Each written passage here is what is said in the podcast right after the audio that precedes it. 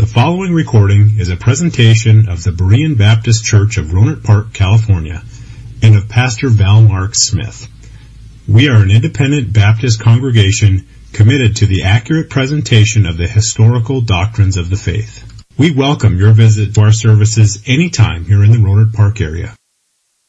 If you'll take your Bibles and open them to Exodus chapter 26, our study of the tabernacle resumes with the coverings of the tent of the congregation. This is a new lesson for us this evening. And as you expect from everything that we've discussed this far, we're about to learn more about how God put His Son on display in the design of the tabernacle. The tabernacle was a visual for Israel. Uh, they didn't have a Bible to read, at least not yet. Israel didn't have the written Word of God. And you would expect um, that they wouldn't be able to know very much about God since they didn't have the written word. But what God did was to give them something else. He gave them pictures, He gave them visuals, and that's what the tabernacle is.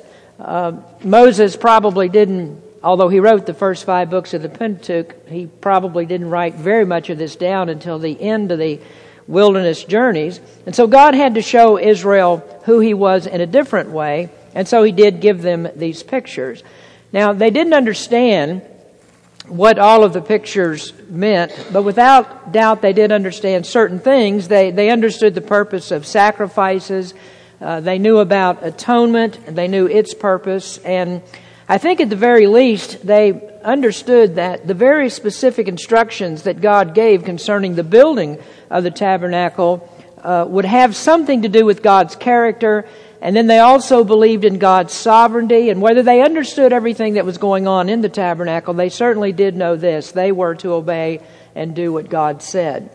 Now, the tabernacle teaches that man is insignificant. This is God who shows himself, not them. This, you might say, is God's selfie, not theirs. Uh, these are types and figures of what he would do, not what they would do, and they were completely depended upon the mercy and the grace of God, and that was a fact that was so apparent they couldn't miss it. Uh, Israel was a vast number of people as they wandered through the wilderness, and this was an area that couldn't support that great population for more than two days, much less 40 years. And so that was, of course, a very good indication that God was with them. But more than just miracles they saw, and, and as you read through uh, these, these early books of the Bible, you do find so many miracles there that God did among Israel. But aside from the fact that their miracles are done, they have this picture, they have this tent, they have the tabernacle where just God shows up there in a cloud that stands over the Holy of Holies, as you see in the, in the picture that we have up here.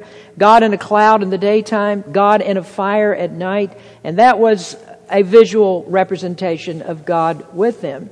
And the hazy part of their understandings and all of these things that are in the tabernacle wouldn't come to full fruition until Christ came, and then it would all be opened up and we could understand it better.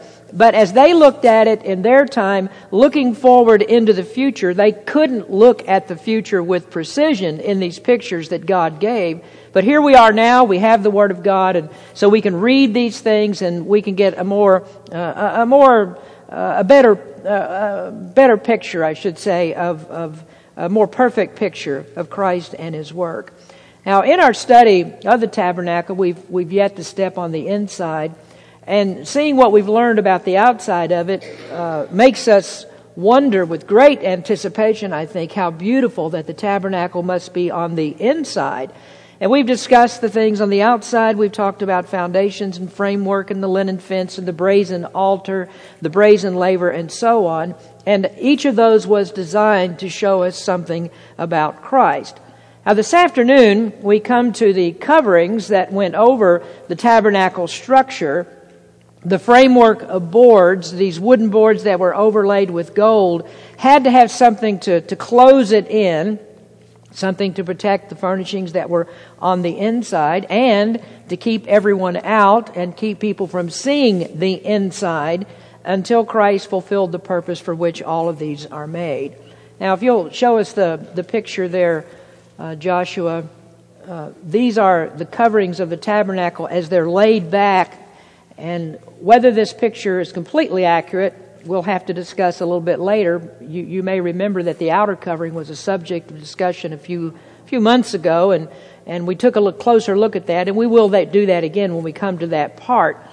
Um, and so you see the curtains pulled back, and, and, and you see uh, just barely there in the bottom of the picture the, the boards uncovered, the end of one of the bars uncovered. You see the silver foundation, and all of those things we've talked about thus far.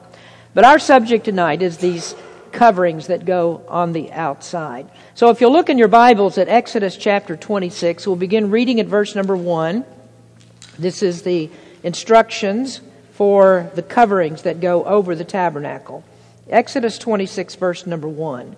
Moreover, thou shalt make the tabernacle with ten curtains of fine twined linen, and blue, and purple, and scarlet, with cherubims of cunning work shalt thou make them. The length of one curtain shall be eight and twenty cubits, and the breadth of one curtain four cubits, and every one of the curtains shall have one measure. The five curtains shall be coupled together one to another, and other five curtains shall be coupled one to another. And thou shalt make loops of blue upon the edge of one curtain from the selvage in the coupling, and likewise shalt thou make in the uttermost edge of another curtain in the coupling of the second.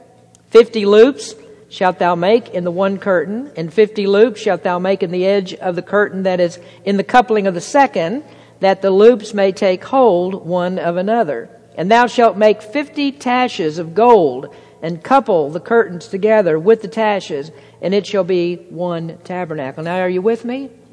You understand every bit of that. I know you do. Uh, very clear, isn't it? Verse number seven And thou shalt make curtains of goat's hair to be a covering upon the tabernacle. Eleven curtains shalt thou make. The length of one curtain shall be thirty cubits and the breadth of one curtain four cubits, and the eleven curtains shall be all of one measure. And thou shalt couple five curtains by themselves, and six curtains by themselves, and shalt double the sixth curtain in the forefront of the tabernacle. And thou shalt make fifty loops on the edge of one curtain that is outmost in the coupling, and fifty loops in the edge of the curtain which is uh, which coupleth the second. And thou shalt make fifty taches of brass and put the taches into the loops, and couple the tent together, that it may be one. And the remnant that remaineth of the curtains of the tent, the half curtain that remaineth, shall hang over the backside of the tabernacle. And a cubit on the one side, and a cubit on the other side of that which remaineth in the length of the curtains of the tent, it shall hang over the sides of the tabernacle on this side and on that side to cover it.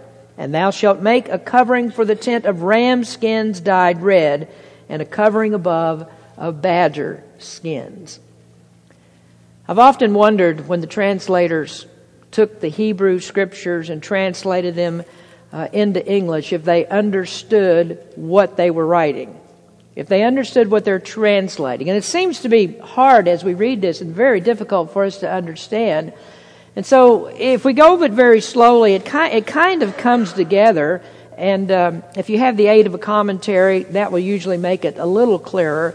So the translators, though, of the King James knew and understood the English in which they were writing. Now, unfortunately, though, the King James uh, language gets in our way as we read this, and that's not a criticism of the King James. It's just the reality that we kind of get twisted up in in the sentence structure of it and. Um, it's not quite the way that we normally speak, and so it can be confusing to it, uh, to us. So if you look at the pictures that we provide, and, and if I were to ask you, I'll show you that picture right there, and I say, explain that to me. I mean, in your own words, tell me what you see there. I don't think any of you would come up with what's written here in King James language here in the 26th chapter of Exodus, uh, because all of that doesn't make a whole lot of sense to us. So really what we need to do is rather than just go through line by line and try to decipher all of this, I think it's a little bit better for us to look at the big picture here. And what is it that God wants to show us in these coverings that go on top of the tabernacle? And, and if I put it in my own words, I would say, well, these are just a series of tarps a series of tarps that are thrown over this structure, and that's the thing that that uh, covers it all up and keeps everything dry on the inside and keeps uh, people in, animals out, and things like that. So there are four of these coverings. Each of them are made of several pieces that are attached one to the other and uh, put all that together, and each one of them makes a covering that goes the entire length of the tabernacle, hangs over the sides and over the back of the entire structure.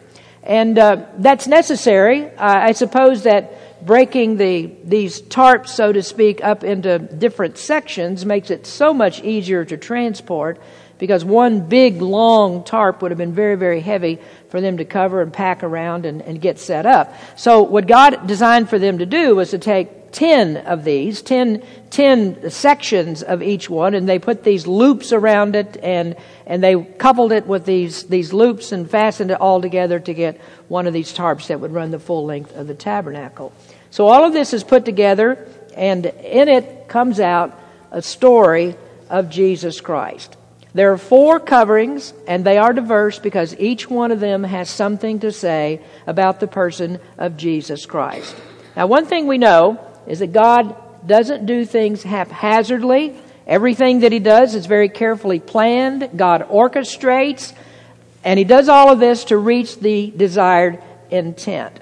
So if I could, if I could compare this entire structure to one thing, I would say that it best parallels the Word of God. That there's not one sentence in God's Word that's put there without reason and meaning. The Scriptures come from the Holy Spirit of God who inspired men to write them. And we might not understand all that God said, but we know that the Almighty God, who spoke in few words, never wasted any. So everything that He says is important for us to learn. But as you're reading through the Bible, you probably don't think that everything that you read is all that important for you to learn, because you'll come to places like in Numbers and you'll start reading all of these, these figures and so forth and all of these names that are written in numbers and you come there and you say, wow, that's, that's just terribly boring. I don't want to, I don't want to read this particular part of the scripture. There are people who come to these, these verses in Exodus, preachers who come to this and they say, well, that's not really worth studying. That's a lot of confusion there, so let's don't look at that. It's not really all that important. And I confess to you that when I read the scriptures, when I'm reading through the Bible, I'll come to certain parts and I'll say, you know, that, that, that's just kind of boring. Why don't we just kind of skip over this? And you might not understand what all of that's about, and I might not understand it, but there are some people who do understand it. There are people who make, uh, make it their quest, you might say, to be scholars on the boring parts of the Bible things that are very difficult to understand, the, the names that are in numbers, the things that take place in in, in uh, certain scriptures, they they they study those things and they learn those things, and and you wonder why does anybody want to study the boring parts? Well, it turns out that there's a lot to know in the boring parts. A lot of things that God wants us to know is because I said God doesn't waste words. So I can't uh, I can't understand it all. You don't understand it all. But there, there are some parts that we can reason out because they're more obvious.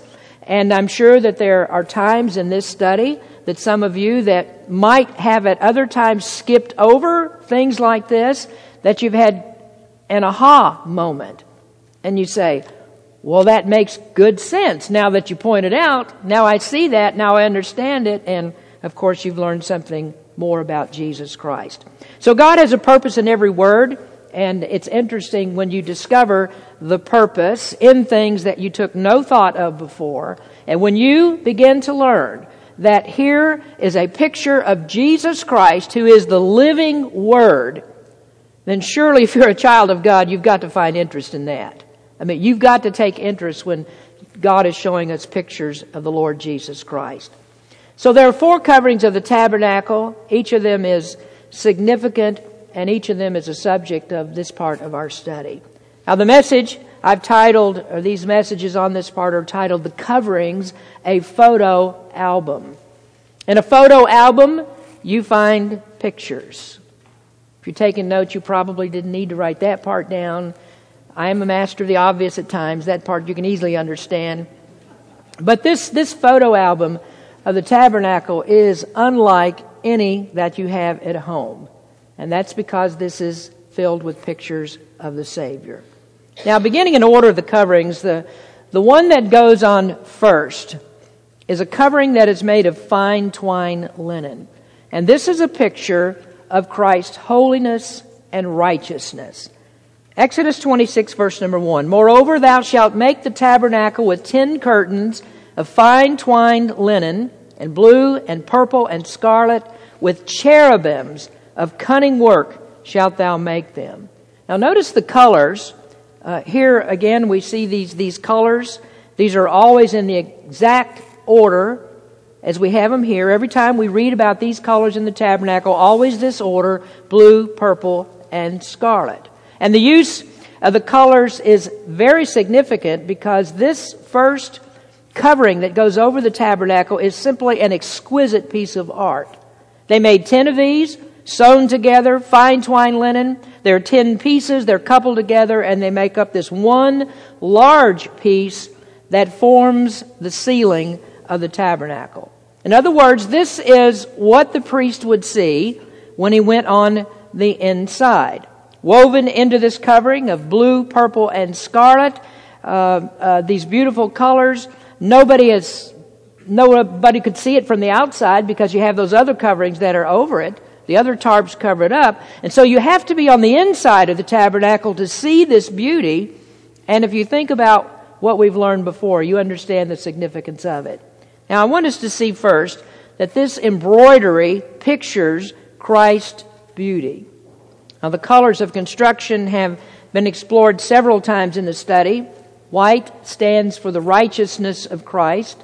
Purple is for his royalty. Blue stands for his heavenly character. And scarlet is for the blood of the sacrifice. And this, the, these colors, again, on this underlying curtain, uh, can be seen only by a person who's on the inside. And to be on the inside, you certainly have to be a person with distinct privileges because the only person that can go inside of the tabernacle is the priest. And he is the representative of the people. And so would you think that that requirement would keep you out? Well, it seems that it does. But when Christ came, he, he redeemed us and the scripture says that he made us kings and priests, and he gave us access to get on the inside to see the beauties of Jesus Christ. Peter wrote this in 1 Peter chapter 2 But ye are a chosen generation, a royal priesthood, a holy nation, a peculiar people, that ye should show forth the praises of him who hath called you out of darkness into his marvelous light. So, this is what God does to every believer. In this dispensation, when we trust Christ, we all become royal priests. We have permission to view Christ from the inside, and that is a privilege that's granted only by faith in Christ. Only by being made holy in Him and receiving the imputation of His perfect righteousness can we really understand and see what Christ is on the inside. And so the real beauty of Christ can be seen only by those who know him personally. Now, to most people, when you talk about Jesus, you're, you're really not doing anything more than just speaking of an historical figure. He's just somebody who lived in the past. And oh, sure, they're going to admit that his teachings were profound. And, and they'll say his example was stellar. We ought to live like Jesus. And they'll say his compassion was legendary. And they all say, oh, yes, he gave some very good principles to live by. But none of that has any personal meaning to them. They relate only to a person in history, just this person, just like they do any other historical figure. So they're not compelled to live as Christ lived because they don't have a relationship with Him. Now, of course, that relationship that we have is founded upon His supreme love. It flows to us in such a way that it causes us to love Him and to desire to live by the principles that Christ gave, not just to talk about them and how good they are. Now, the scripture says that we love Him because He first loved us. And we might do very well to note the pronoun us. Christ loved us. And it can't be denied that that us makes a profound difference in a certain group of people. Now, to us, Jesus means more than George Washington. He means more than Abraham Lincoln. To us, the words of Christ are not just inspiring words as Abraham Lincoln delivered the Gettysburg Address. Those words that those men speak don't grip the heart There's nothing in there that, that would change what I think about myself. There's nothing there that changes what I think about God and about my sin. But the words of Christ are different. They're words that are so profound that they have the power to change my inner being. Jeremiah asks, Can an Ethiopian change his skin? Can a leopard change his spots? We can't do anything to change what we are by nature, but friends, Jesus can. His words have the power to make us different than what we were before. Now, there isn't anyone in history, there's nothing in history that can touch me on a deep spiritual level like Jesus. And that's the thing that the world doesn't understand. They can't see that because they've never been on the inside. And so the people of the world today are just like Moabites and Canaanites who come down and view the tabernacle from the outside, and they don't know anything about the God of Israel who's on the inside. I was recently reading the story of Eli and what happened to him when the Philistines captured the ark of God, and the Philistines had no clue what the ark was. And remarkably, even Israel didn't know what the ark was at that time. They went in and they fetched it out of the tabernacle and they used it like an amulet to ward off evil. And they were superstitious about it, thinking that the ark and its presence was magical and guaranteed their protection. And that's not who God is. They didn't understand who God is. Now, Moabites and, and Canaanites certainly saw something that was very peculiar about Israel's God. They, they thought about the symbols and and the drab tabernacle on the outside, and they look at that and say, "Oh, that's very peculiar for a place of worship." Remember how we talked about that a couple, three weeks ago? That the heathen temples were very ornate, beautiful places. And they look at Israel's tabernacle and they think, well, that sure is a strange thing. It's a little bit out of the ordinary, but they don't see anything really that made Israel different from them. And isn't that something? I mean, you and I are people just like everybody else. Uh, we might appear a little bit strange to others sometimes, but we mix and mingle with them. We, we go to work with them. We go to the mall with them. We're in public places with them. And they have no clue how much different we really are on the inside. They don't know what's happened to us on the inside. Nobody knows who Jesus is. Nobody knows what our devotion to Him is like until they get on the inside. And they wonder, what is it that makes you turn from, from the sins that you once enjoyed, all the pleasures that you used to join with us in? What happened to all that? Why are you different now? They, they don't know. Not until the Holy Spirit grips their heart and turns them inside out do they understand what we know. Now, the Scripture says that this understanding that we receive is not by our power. It is not by our will. It's revealed by the Holy Spirit who gives us the power to become the sons of God. Now, in the old dispensation under the old covenant, nobody could get on the inside to see the tabernacle. Nobody could see this covering that we're talking about or anything else that's in there except a priest. But in the new dispensation, in the new covenant, we're made that royal priesthood to have all the privileges to see Christ on the inside. Now that's first. There's this beautiful tapestry there. There's the blue and the purple and the scarlet, these interwoven colors that are just magnificent. But there's something else there as well. Now, another fascinating aspect of this, this first covering that goes on is that there are cherubim that are woven into the fabric. And the cherubim picture Christ's character.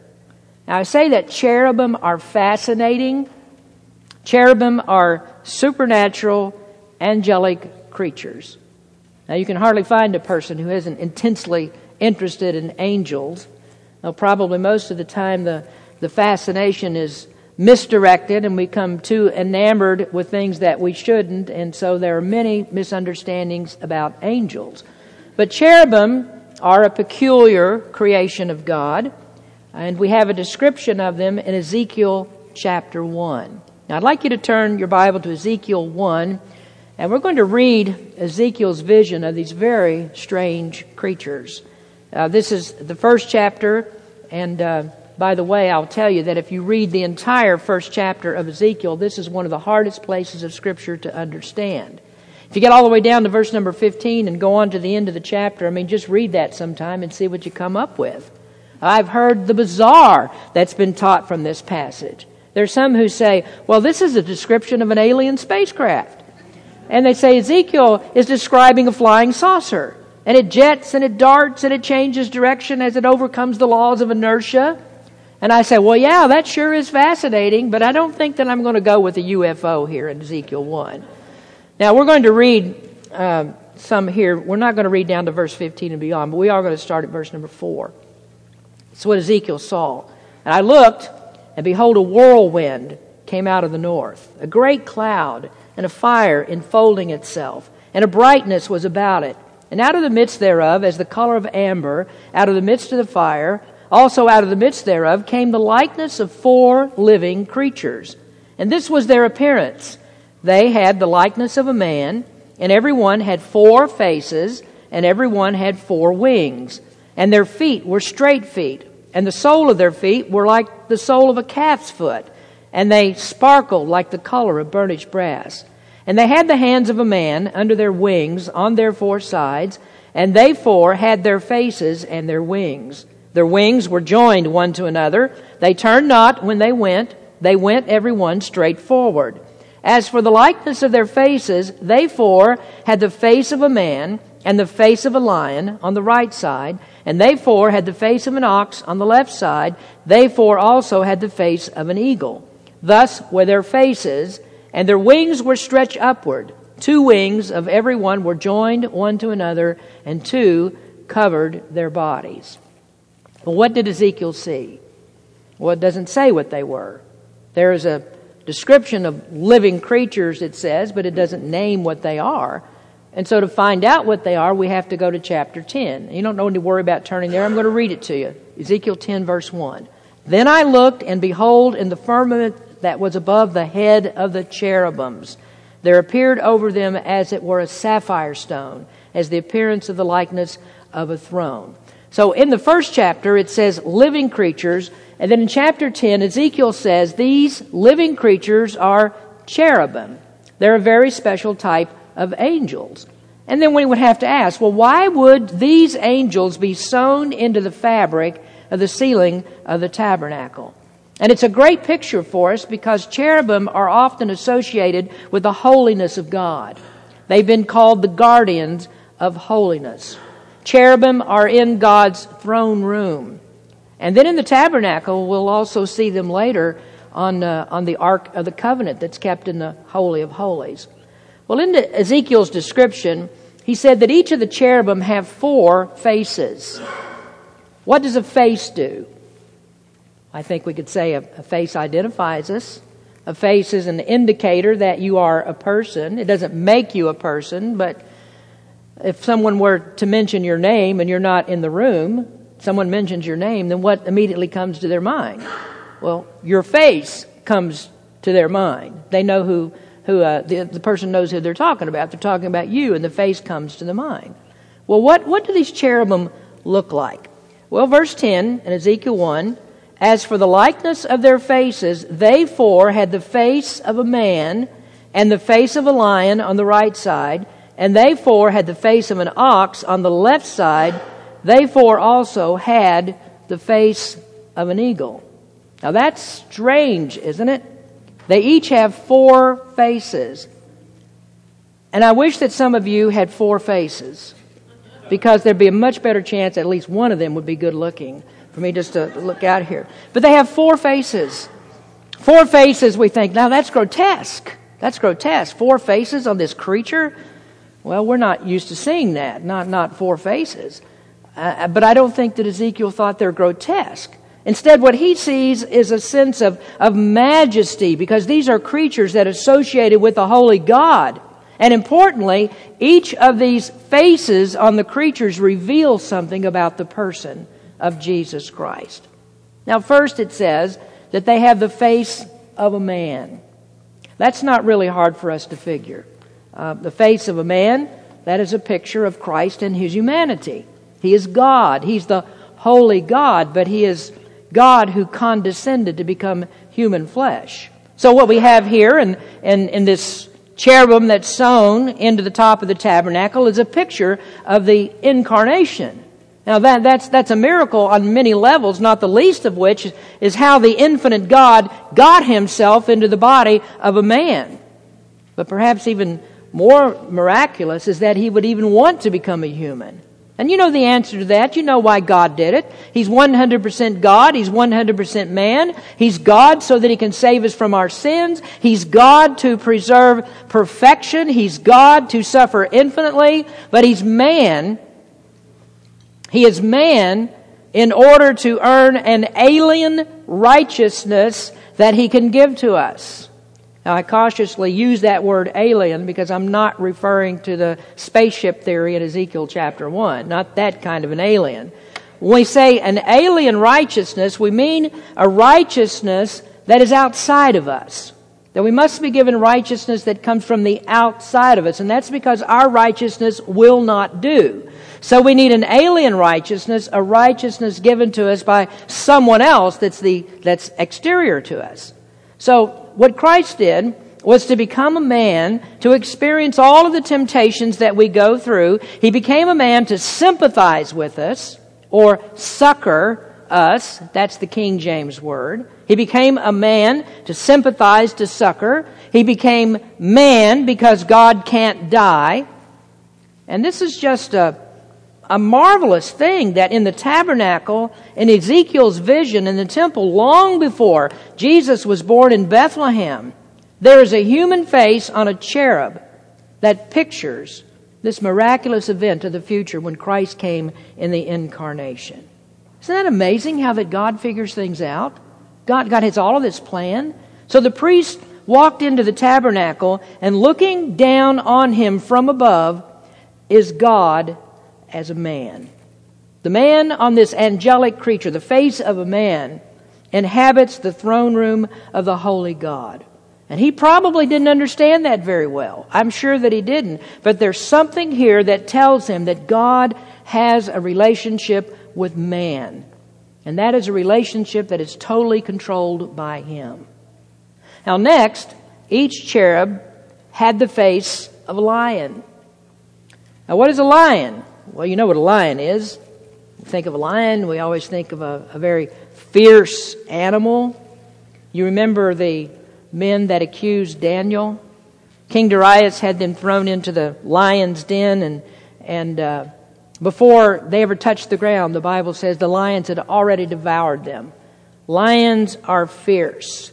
That fierceness makes the lion known as the king of the jungle. He's the king of beasts. So Christ is seen as a lion to picture his kingship.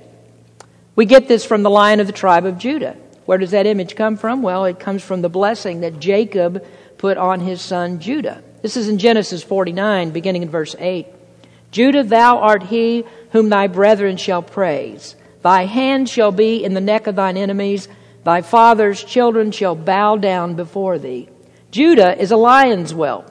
From the prey, my son, thou art gone up. He stooped down, he couched as a lion, as an old lion. Who shall rouse him up?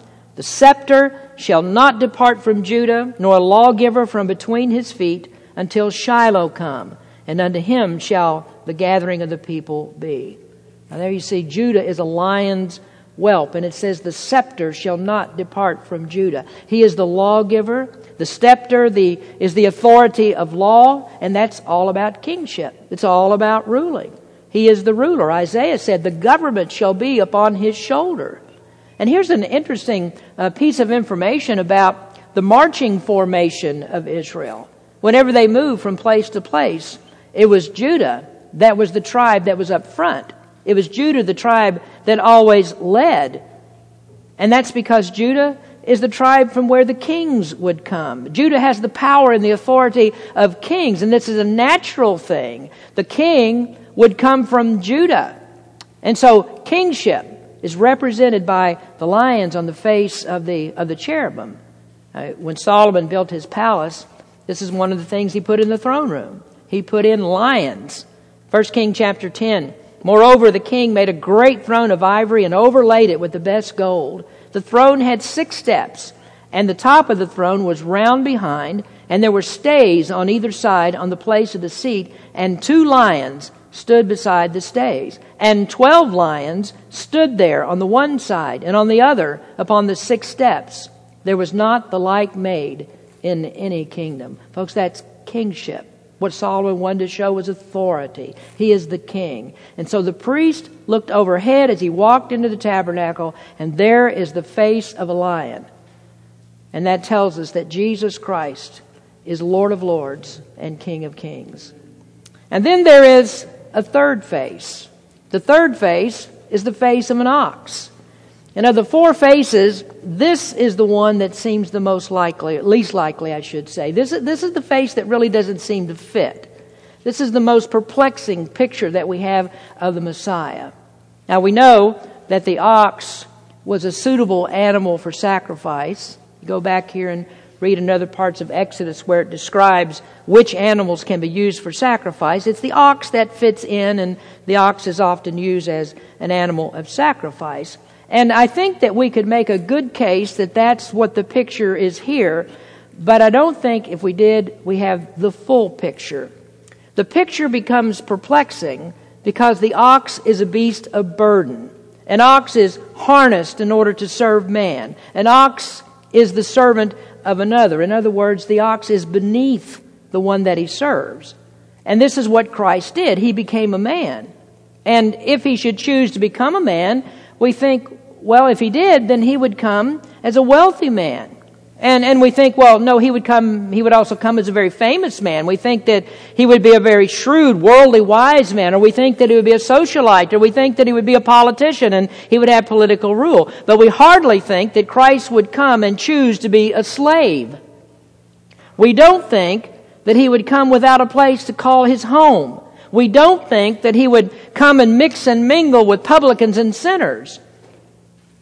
And we don't think that he would do the lowliest task of any servant, and that is to bend down and wash smelly feet. And neither do we, do we think that he would tell anyone that to be great, they first had to humble themselves and become a servant. This is what he said in Mark 10. And whosoever of you will be the chiefest shall be servant of all. For even the Son of Man came not to be ministered unto, but to minister and to give his life a ransom for many. And we look at that and we say, well, none of that computes. It really doesn't make sense. And yet, that's what Christ did. He was a beast of burden. Voluntarily, he was brought low from the highest glory in heaven to the lowest man on earth, suffering and dying with criminals.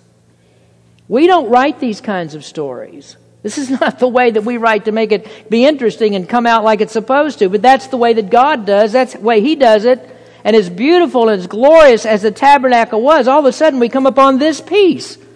God became a servant. And that's the piece of the puzzle that doesn't seem to fit. And yet we have Christ at the slaughter. We have Christ at death's door. We have Christ brought low to the suffering and death of the ignominious. And that is seen, folks, every single day in sacrifices. Did the priest see that when he went into the tabernacle and looked up and saw cherubim? And then lastly, there is the face of an eagle. Why did the cherubim have a face of an eagle? Eagles are majestic birds. The bald eagle has long been a symbol of freedom and majesty in America. An eagle is a very powerful bird. Years ago, um, I took our kids on a ski trip to Colorado. We were traveling on a two lane highway in Utah, and as usual, I was within about 20 miles of the speed limit, and you can figure out which side of that I was on, but uh, within about 20 miles of it.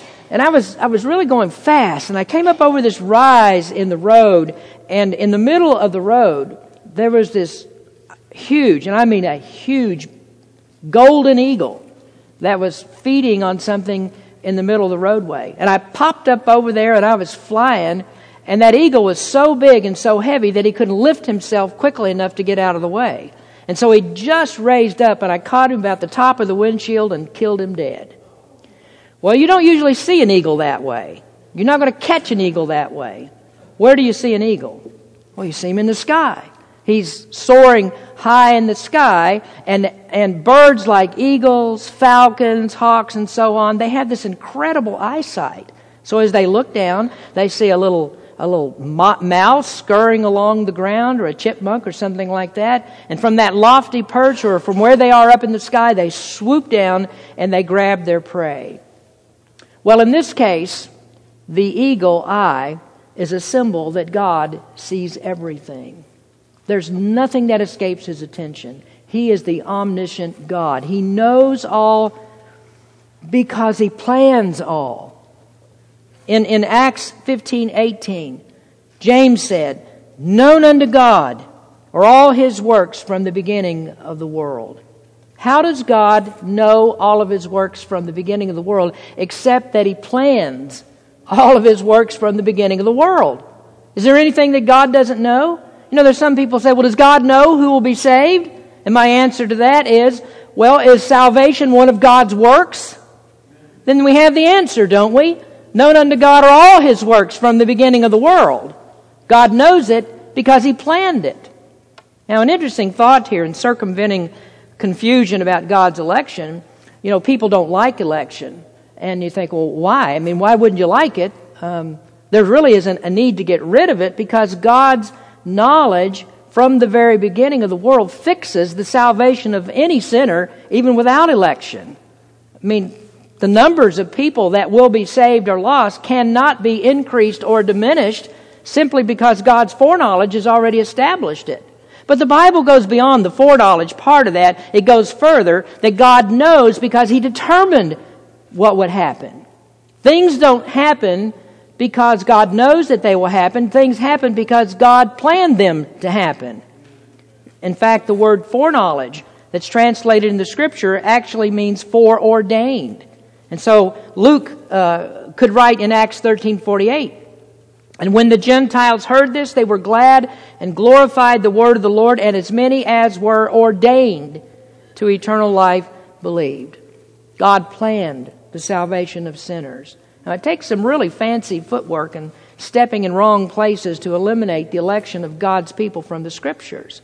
And I could go on with that. People that deny election deny omniscience, they deny immutability, they deny depravity, they deny sovereignty, and they just stand there in a mud puddle of theological confusion. And what they do is they make a horrible mess of the tabernacle and these pictures. Have you ever seen pictures where somebody pokes out the eyes? I, I saw a, a cutout of a, of a person at Walmart a few weeks ago. Yes, I do go to Walmart. And, and, I, and I went into Walmart and there was a cutout there that somebody had poked out the eyes on this, on this cutout. And uh, I don't know, any, any of you have, uh, have any photo albums at home where you poke the eyes out? That's what people do when they deny the omniscience of election. They walk into the tabernacle and they look up at the cherubim, they reach up there with a pole and poke the eyes out of the cherubim. He doesn't see all, they say. God doesn't know all, they say. Oh, yes, He does. Now, here's another thought about the cherubim, my last thought. They have wings. Angels have wings. Matter of fact, cherubim have more than one wing. I got several sets of wings, some sets of wings. But what do these wings symbolize? Well, the scriptures are very helpful on this. Psalm 61 verse 4 says, I will abide in thy tabernacle forever. I will trust in the covert of thy wings, Selah. Psalm 17 8, keep me as the apple of the eye. Hide me under the shadow of thy wings. Psalm 91 verse 4, he shall cover thee with his feathers, and under his wings shalt thou trust. His truth shall be thy shield and buckler. It's a marvelous picture. Jesus said to the hard hearted people of Jerusalem, O Jerusalem, Jerusalem, thou that killest the prophets and stonest them which are sent unto thee, how often would I have gathered thee, gathered thy children together, even as a hen gathereth her chickens under her wings, and ye would not. The wings, that is a picture of the protection of God, the protection of Jesus Christ. He covers us with His wings. You know the song, Under His Wings, Under His Wings, who from His love can sever? Under His wings my soul shall abide, safely abide forever. And so when the priest came into the tabernacle, he came under the picture of cherubim that are above his head. And that is a powerful picture of the many faces of Jesus Christ. Blessed be God for Jesus Christ. Let us pray. Father, we come to you now thanking you for our study tonight in the tabernacle, these pictures that we've seen of your blessed Son, Jesus Christ, the protection that we have, the righteousness that we have because of Him. Everything that we have comes through the power and might of Jesus Christ and the salvation of our souls. We have nothing and we are nothing without Him. We thank you, Lord, for what we learn and help us as we as we study the Bible not to get bored with things that we don't understand, but take time to research, look at it, figure these things out according to what's revealed in your holy word, and help us to understand Jesus Christ in a better way. In Jesus' name we pray. Amen. Thank you for listening to this presentation of the Berean Baptist Church of Rohnert Park, California. If you would like further information about our church, please feel free to call us at area code 707-584-7275 or write to us at Berean Baptist Church, 6298 Country Club Drive, Rohnert Park, California, 94928. Additionally, you may visit us on the World Wide Web at www.bbaptist.org.